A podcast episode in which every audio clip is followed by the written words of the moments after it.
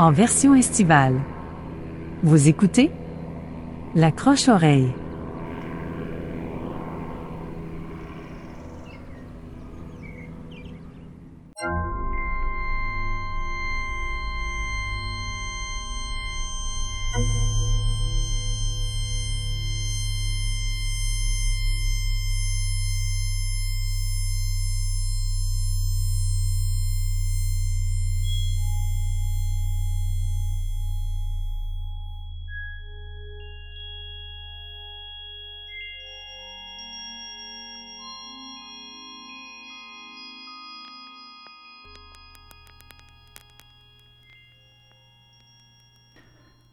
Salut tout le monde, bienvenue à la croche-oreille sur les ondes de CKRL le 89.1 et sur la toile à ckrl.qc.ca pour celles et ceux qui sont à distance euh, de Québec.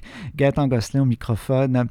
On fait généralement de magnifiques découvertes artistiques au Festival international de musique actuel de Victoriaville.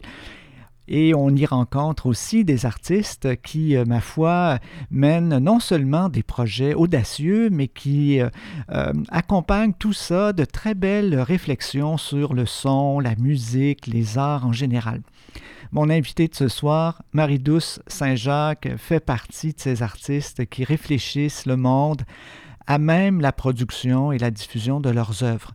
J'ai eu la chance de rencontrer Marie-Douce Saint-Jacques dans le contexte du parcours sonore 2022 du Festival international de musique actuelle de Victoriaville.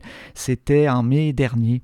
Elle y présentait une installation visuelle et sonore d'une grande beauté intitulée L'étang vibrant, une œuvre constituée de rhizographie formant deux cercles aux couleurs arc-en-ciel accompagnés d'un environnement sonore imaginé autour du phénomène de l'oreille absolue et de tous ses dérivés euh, philosophiques, euh, si on peut dire ça comme ça, euh, manière de méditer avec elle autour de cette quête d'absolu ou encore de perfection que nous suggère un monde, on va se le dire, plutôt imparfait. Marie-Douce Saint-Jacques est une artiste multidisciplinaire qui fréquente le monde des arts sonores, du cinéma, de la musique, des arts visuels, de la poésie et de l'édition. On pourra en parler euh, en cours d'émission. Marie-Douce m'accordait un entretien très chaleureux il y a quelques semaines autour de sa démarche artistique et de ses projets de création. Alors voilà, parole à Marie-Douce Saint-Jacques.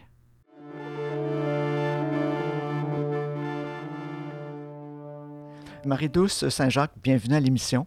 Très heureux de te revoir. Euh, on vient d'entendre un extrait euh, d'une courte pièce créée pour la plateforme euh, Kuchabata Records. Ça s'intitule Pli, Pli, Pli. Euh, c'est un titre euh, plus qu'évocateur quand on regarde ton parcours d'artiste multidisciplinaire. Je lisais dans un article, on parle d'une artiste tentaculaire là, qui s'exerce. Alors tu t'exerces à de nombreuses, nombreuses écritures à travers les arts visuels, la poésie, la musique, les arts sonores. Il y, a, sûrement des côtés cachés à tout ça. Mais euh, je me demandais, euh, et, c'est peut-être une drôle de question, mais je me demandais si ton destin aurait pu euh, s'accomplir à l'extérieur du monde des arts en tant que tel. wow, quelle bonne question. c'est drôle. Je ris, c'est juste parce que je me pose beaucoup de questions dans ce temps-ci, justement, là-dessus. je pense que non. Non, je pense que c'était euh, indissociable. Je suis tissée, serrée avec le monde des arts, je pense. Et es-tu euh, es issu d'une famille où les arts avaient une importance aussi? Euh, tu es comme un, un, électron libre dans ton, dans ton univers génétique? ben non, je, je suis issue d'une famille de, de, musiciens et d'artistes c'est ma mère et mon père sont musiciens musique classique, une formation de musique classique, violon, piano. Euh, piano. Et euh, mon père est aussi artiste visuel, donc j'ai vraiment euh, poursuivi cette voie-là. Et ça t'a inspiré tout de suite l'idée de, de, faire une formation, d'aller à l'école et d'être intéressé par les arts aussi. Il y a un moment d'éveil qui fait que ça se cristallise autour des arts visuels, d'abord, je pense. Oui, en fait, c'est difficile à dire pour moi, la genèse. Je pense curieusement que mon premier, euh, mon premier amour, c'était plutôt l'autopublication. J'ai commencé très, très jeune, presque à l'âge de 11 ans, euh, de publier moi-même. Euh, genre de ce que j'appelais moi un magazine, mais c'est un fanzine. mais je pense que c'est ça qui m'a mené aux arts visuels. Mais je sais pas, en fait, c'est mes parents n'ont euh, pas poursuivi dans les arts. C'est des artistes. Mon père en particulier, c'est vraiment un artiste vraiment pur et dur. Une perception du monde qui est vraiment euh, absolument singulière, mais euh, il a eu rapidement assez peur, je pense, de sauter dans le vide. Puis de... Donc, il est devenu enseignant au primaire. Moi, j'étais un peu insécure aussi par rapport à, dédier ma vie vraiment à la création. Mais ça s'est fait de, fil en aiguille. Euh, au début, j'ai exploré un peu plus le design graphique. Je pensais que c'était plus ma... J'ai une grande sensibilité à ça. Mais dès qu'il y a eu question, dès qu'on, à l'école, on a commencé à, me parler de, de clientèle, de, de, choses comme ça, là, j'ai réalisé, OK, ah oui, c'est, non, c'est vraiment trop fonctionnel pour moi. Je, je, j'admire les designers, mais je trouve ça tellement fonctionnel, j'ai besoin de quelque chose de beaucoup plus abstrait. Et euh, pour ce qui est de la musique ou des arts sonores, là, il y a un moment d'éveil tout de même dans ton parcours. Euh, bon, peut-être les, des influences familiales, mais il reste que euh, tu bascules dans cet univers-là. Et ça, est-ce que c'est le fruit d'un hasard ou si c'est quelque chose qui mûrissait tranquillement que, que l'intérêt pour, pour la musique, pour les sons? Parce que, au fond, tu, tu navigues dans ces deux univers-là, je dirais à certains égards. Oui, euh, ben, je pense que ce que mes parents ont essayé de m'apprendre la musique. En fait, j'ai euh, j'ai pas réussi euh, à embarquer quand j'étais jeune. Je sais pas, ça me, ça me lassait que ce soit mes parents qui essaient de m'apprendre. Mais ce que j'ai développé vraiment quand j'étais enfant, c'était l'écoute. C'est mon oreille que j'ai développée. Et c'est ça qui m'a mené au monde du son et de la musique. C'est plus l'écoute et, et l'oreille que, la, que de jouer de la musique moi-même. Euh, c'est aussi la solitude qui m'a amené à, ça. Donc, je suis enfant unique. Euh, j'habitais aussi un petit peu loin, euh, loin de mes amis. Donc, je me suis rapidement tournée vers, vers la musique pour me consoler puis pour comment dire, comprendre un peu mm. plus mon rapport au, monde. Mm, mm, c'est vraiment intéressant que ce cheminement des artistes, en tout cas de ce qui les amène à, à, des éléments de création en particulier. Écoute, si tu veux, on va euh, écouter un, un extrait d'une œuvre, d'une installation euh, qui est à la fois visuelle, sonore, qui s'intitule L'étang de vibration 1. Ça a été présenté chez Art Prime en 2021. Ça va être un extrait parce que tout de même, c'est une pièce euh, en longueur. Ça va être un extrait. Puis on revient sur, sur cette démarche installative qui combine le visuel et le son.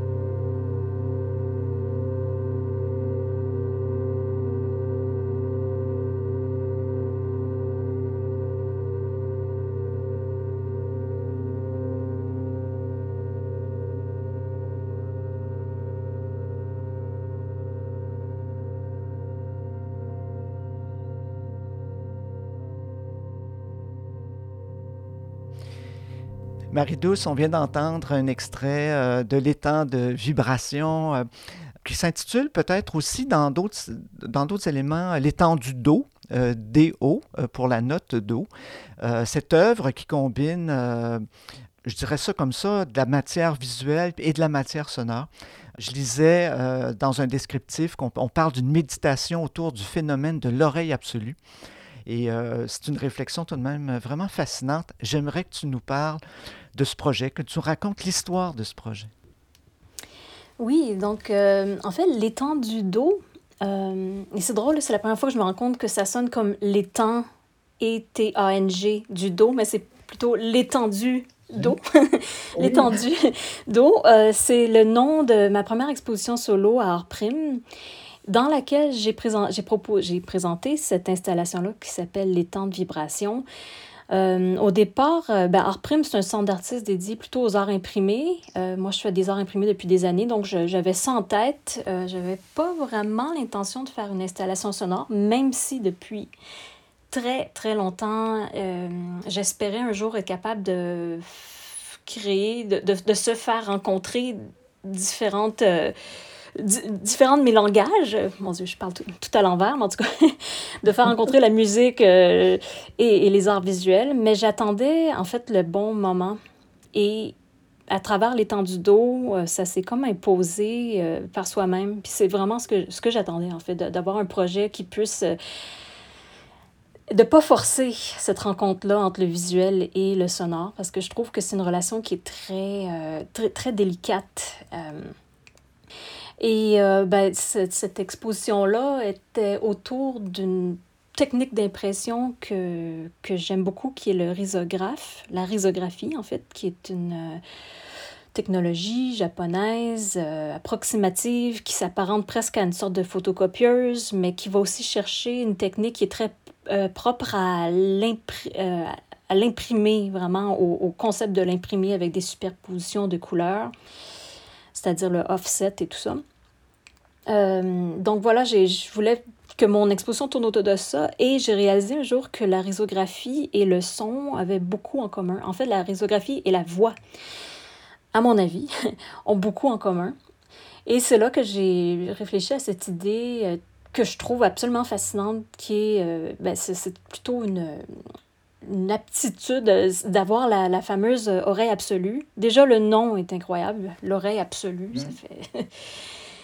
Et donc, ben, j'imagine les auditeurs connaissent euh, peut-être le concept, l'oreille absolue, c'est la capacité de pouvoir, euh, je le répète ici, je sais pas où, de pouvoir atteindre une note juste sans avoir de référence euh, préalable. Donc, d'être capable de, de, chanter un Do juste, par exemple, sans avoir de référence. Et en fait, c'est drôle parce que la, la elle-même est particulièrement non juste. c'est très, très difficile d'avoir une justesse dans, dans, dans ce processus d'impression-là. Donc voilà, c'est tout simple que ça. J'ai voulu créer une, une installation qui, qui, faisait une alliance entre les deux, puis qui pouvait à la fois d'un point de vue sonore et visuel euh, mm. euh, traduire cette idée-là et mm-hmm. cette quête, là en fait, ou plutôt cette tentative-là euh, mm. d'atteindre une certaine justesse. Oui, Marie-Douce, moi j'ai vu euh, l'installation présentée à Victoriaville et, et cette étendue d'eau, c'est moi probablement qui, euh, qui, a joué sur les mots tout à l'heure sans m'en rendre compte.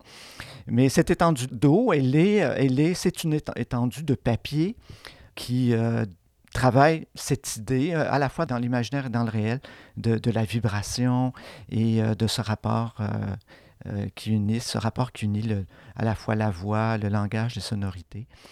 Euh, je vais mettre en lien pour les auditeurs euh, ton site Internet qui permettra d'aller jeter un coup d'œil sur le, résultat de l'install. Et pour compléter, ben, on va écouter un autre extrait, cette fois, de, de l'étang de vibration 2, l'étendue d'eau. C'est un extrait sonore tiré de l'installation qui était présentée à Victoriaville en mai 2022 dans le cadre du Festival international de musique actuelle de Victoriaville. Alors, on écoute ça.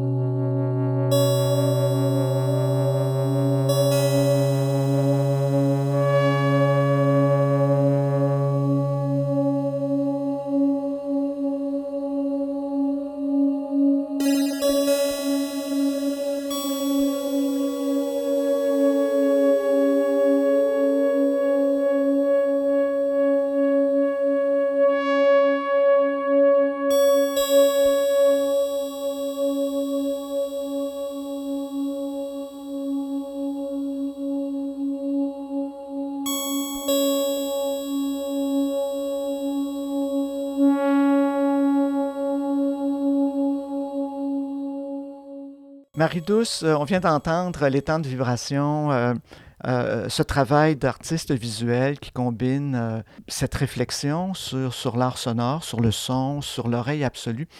Et là, je bifurque un peu pour parler de ta démarche plus générale.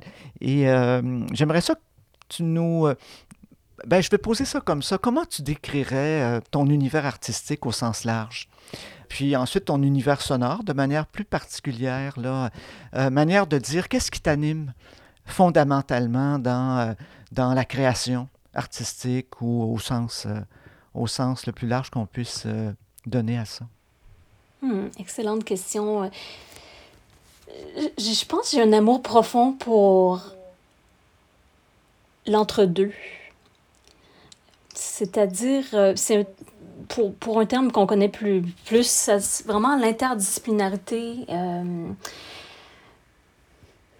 le détail, ce qui se situe entre les deux. Puis tu vois, justement, euh, les temps de vibration, c'est ça, c'est des glissements entre deux demi-tons. Donc tout ce qui est entre les deux, toutes les, les microtonalités, tout ce qui est entre, ça m'intéresse beaucoup.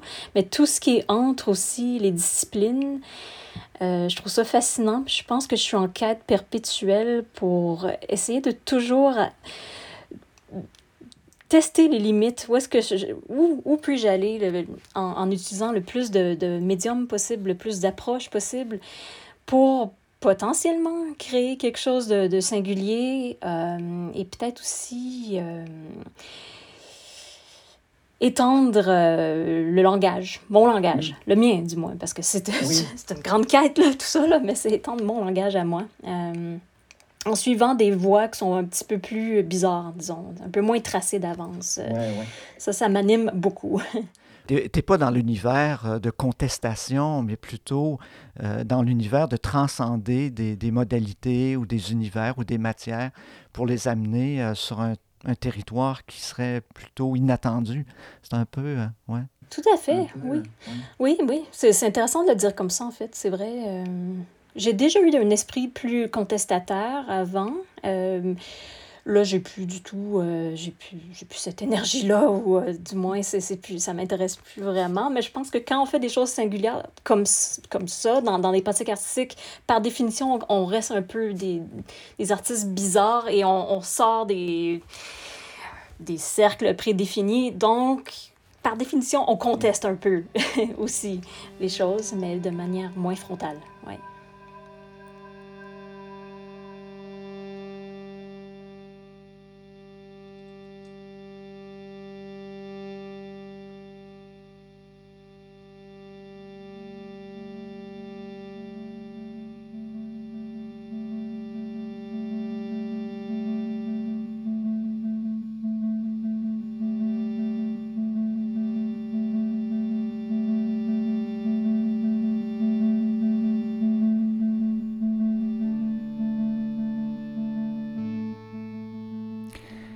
Voilà ce qui complète la première demi de l'émission avec Marie-Douce Saint-Jacques.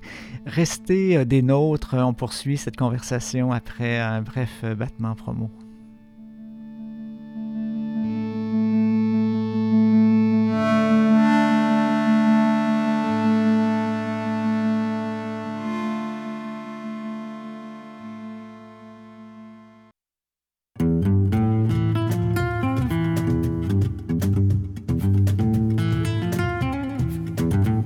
Radio culturelle à Québec, c'est CKRL 89 ans. Vous écoutez L'accroche-oreille.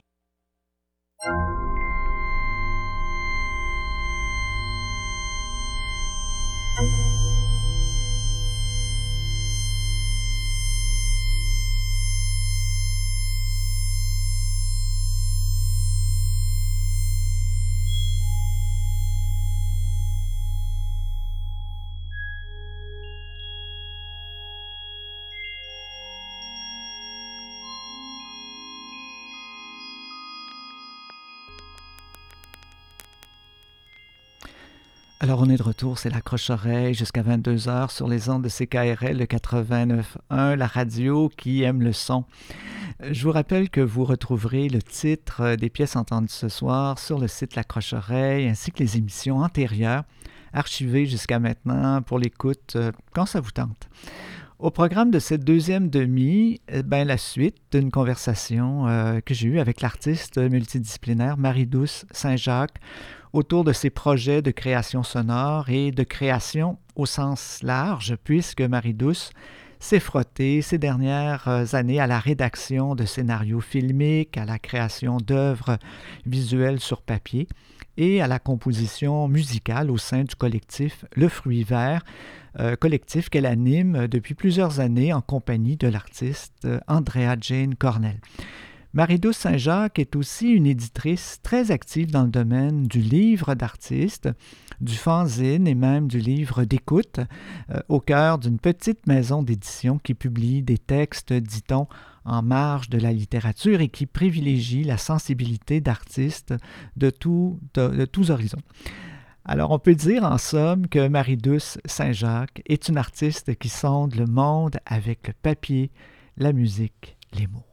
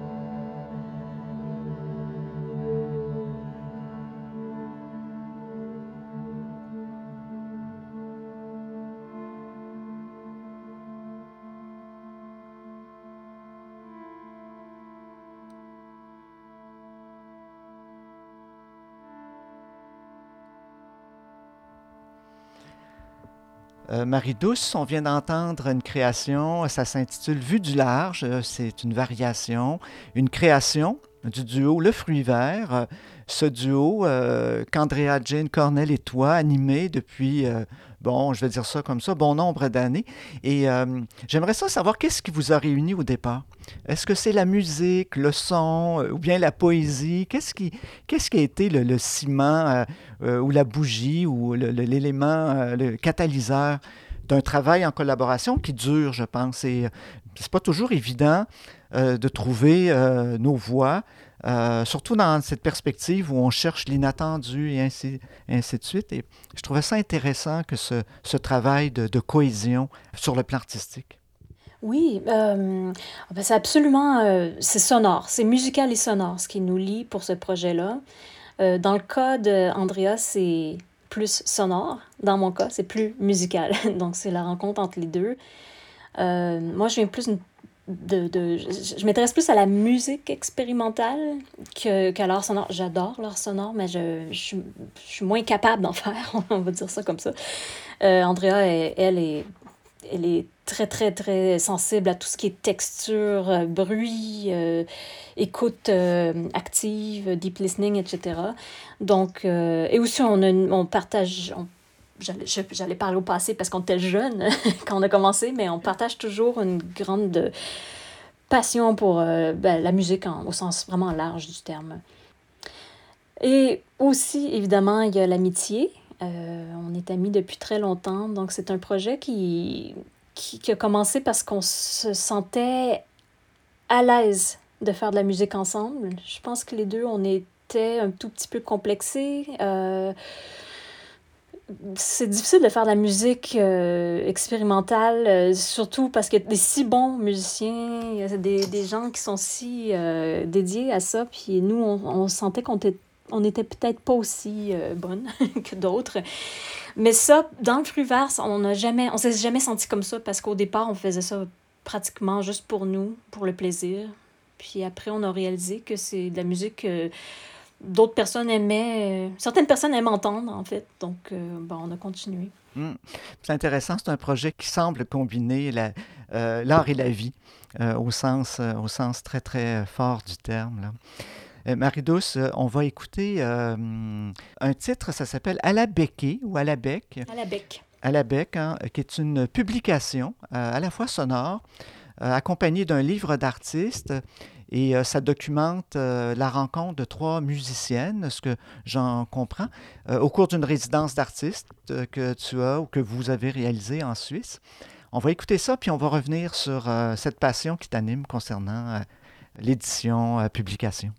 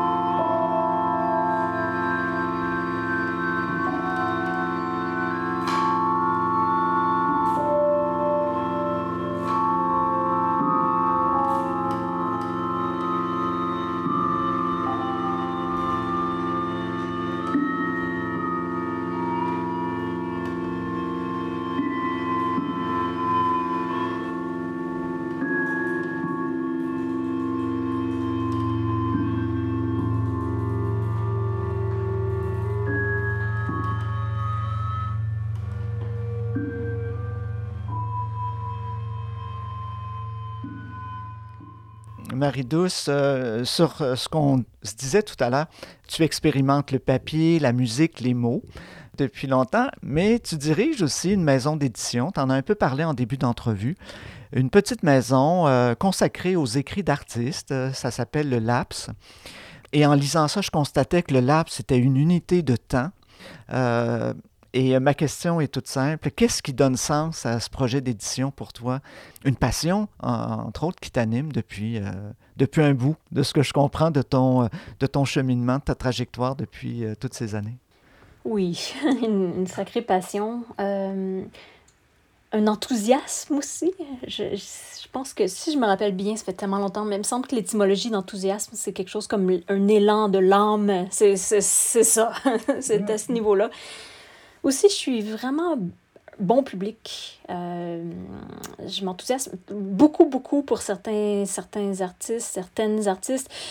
Et euh, le lab, ça me permet de, de matérialiser ça, de cristalliser cet enthousiasme-là que je décris même parfois comme de l'amour. C'est comme si je tombe en amour avec des, certaines œuvres, certaines pièces, certains écrits, certains, certaines pratiques artistiques. Et euh, j'ai envie de de donner à ces œuvres-là une certaine pérennité, parce que je crois quand même beaucoup dans la dans l'objet, l'objet disque, l'objet sonore, euh, juste un point de vue archivistique, en fait, surtout, j'ai l'impression que ça traverse le temps quand même mieux que d'autres choses.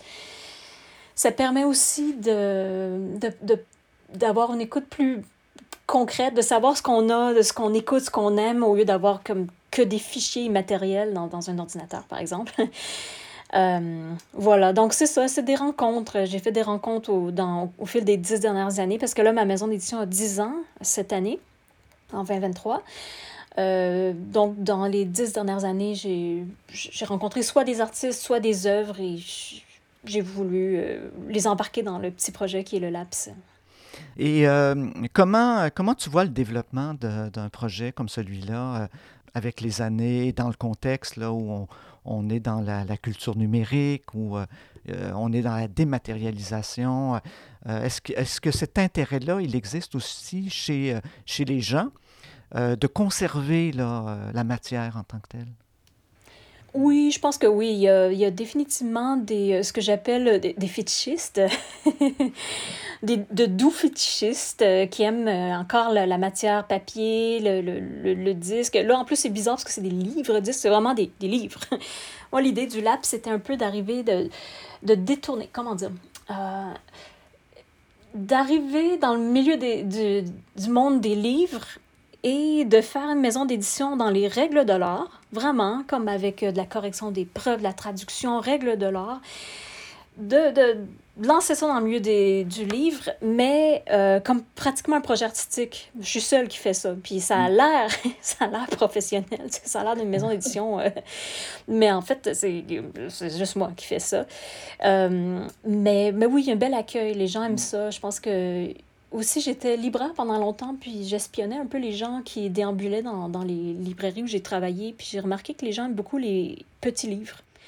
Les gens avaient beaucoup d'attirance, euh, comme on aime dans une librairie, les, ceux qui bouquinent vont toucher les livres, puis souvent, euh, les gens touchaient les petits livres. fait que j'ai décidé de créer une très petite collection. Mais aujourd'hui, pour euh, répondre euh, aussi à la question, c'est pas tant l'aspect matériel du laps que je trouve importante. A une autre dimension que j'avais pas réalisée, mais qui m'apparaît très importante aujourd'hui, c'est que c'est désinstitutionnalisé. Ça fait pas partie de rien. Et je trouve ça important, en fait. Je dis pas que c'est facile parce que c'est moi qui porte tout. Donc, j'ai pas de ça. Ça veut dire j'ai pas de bourse, j'ai pas, j'ai rien. J'ai pas d'aide financière. Mais ça fait aussi que c'est un projet qui est libre. Complètement libre. Euh, et ça, je pense que plus ça va, plus c'est important, euh, selon moi. De, ouais. Marie-Douce, on va écouter euh, dans la, foulée de ce que tu racontes un titre qui s'intitule Premier souffle qui a été euh, réalisé avec le collectif. Tu me corriges. Pas chic chic, exactement. Pas chic chic, tu me corriges. Et puis on, euh, on écoute ça euh, et puis on poursuit ensemble notre, notre conversation.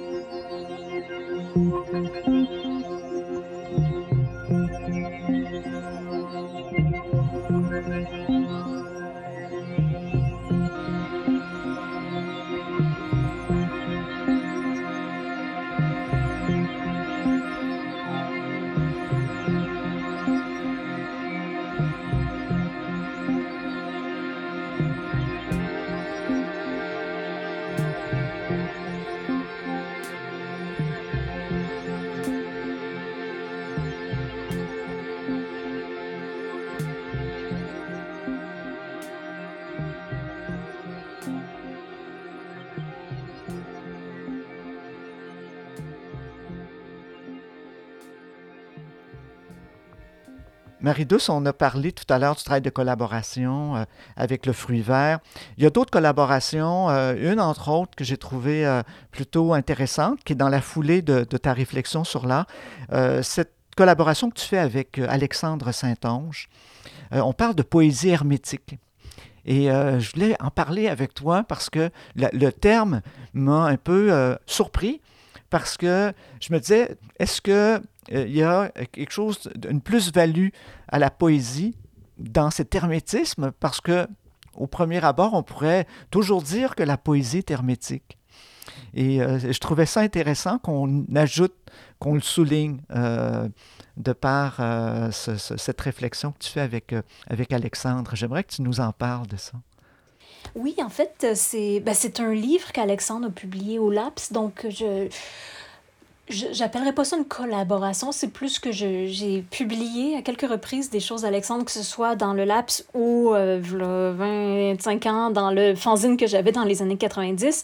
Euh, pour moi, Alexandre Saint-Onge est un artiste euh, absolument euh, extraordinaire, très, qui m'inspire beaucoup. ce projet-là en particulier, c'était le premier livre-disque au LAPS. Et bon, Alexandre a toujours des, euh, une approche très, très conceptuelle, très rigoureuse, en même temps extraordinairement expérimentale. Euh, c'est le cas de son livre qui s'appelle Nude de choses de même. Et euh, c'est de la poésie qui a généré avec... il travaille avec des algorithmes avec sa contrebasse MIDI, avec de la programmation aussi. Il y a plein de choses qui m'échappent dans son processus, c'est assez complexe. Mais ce que j'aimais en particulier, c'est qu'il a chanté sur ce, projet-là. Donc, il chantait écrit une poésie. Après la poésie, l'algorithme générait des mots. Ensuite, lui, il chantait les mots. Bref, un long processus, mais qui crée un résultat très, très étrange que j'aime mm. beaucoup. Tout à fait. On va en écouter d'ailleurs euh, un bref extrait parce que c'est tout de même un travail de longue durée. Alors on écoute un bref extrait de ce projet réalisé euh, avec Alexandre Saint-Onge, dont le titre, rappelle-nous le titre, euh, Marie-Douce? Nude de choses de même. Alors on écoute ça. Processus d'arme à feu. 9 mm 5233 812 lames Vas-y. Def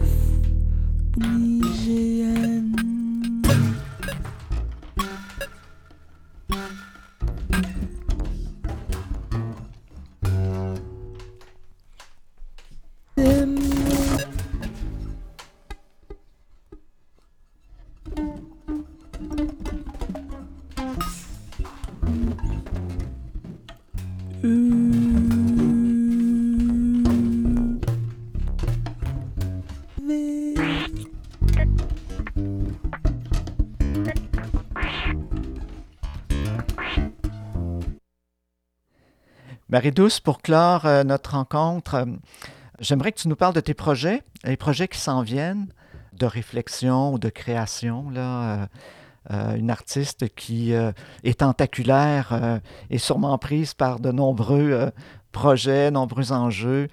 comment, ça se, comment ça se projette pour les prochaines semaines, prochains mois pour toi?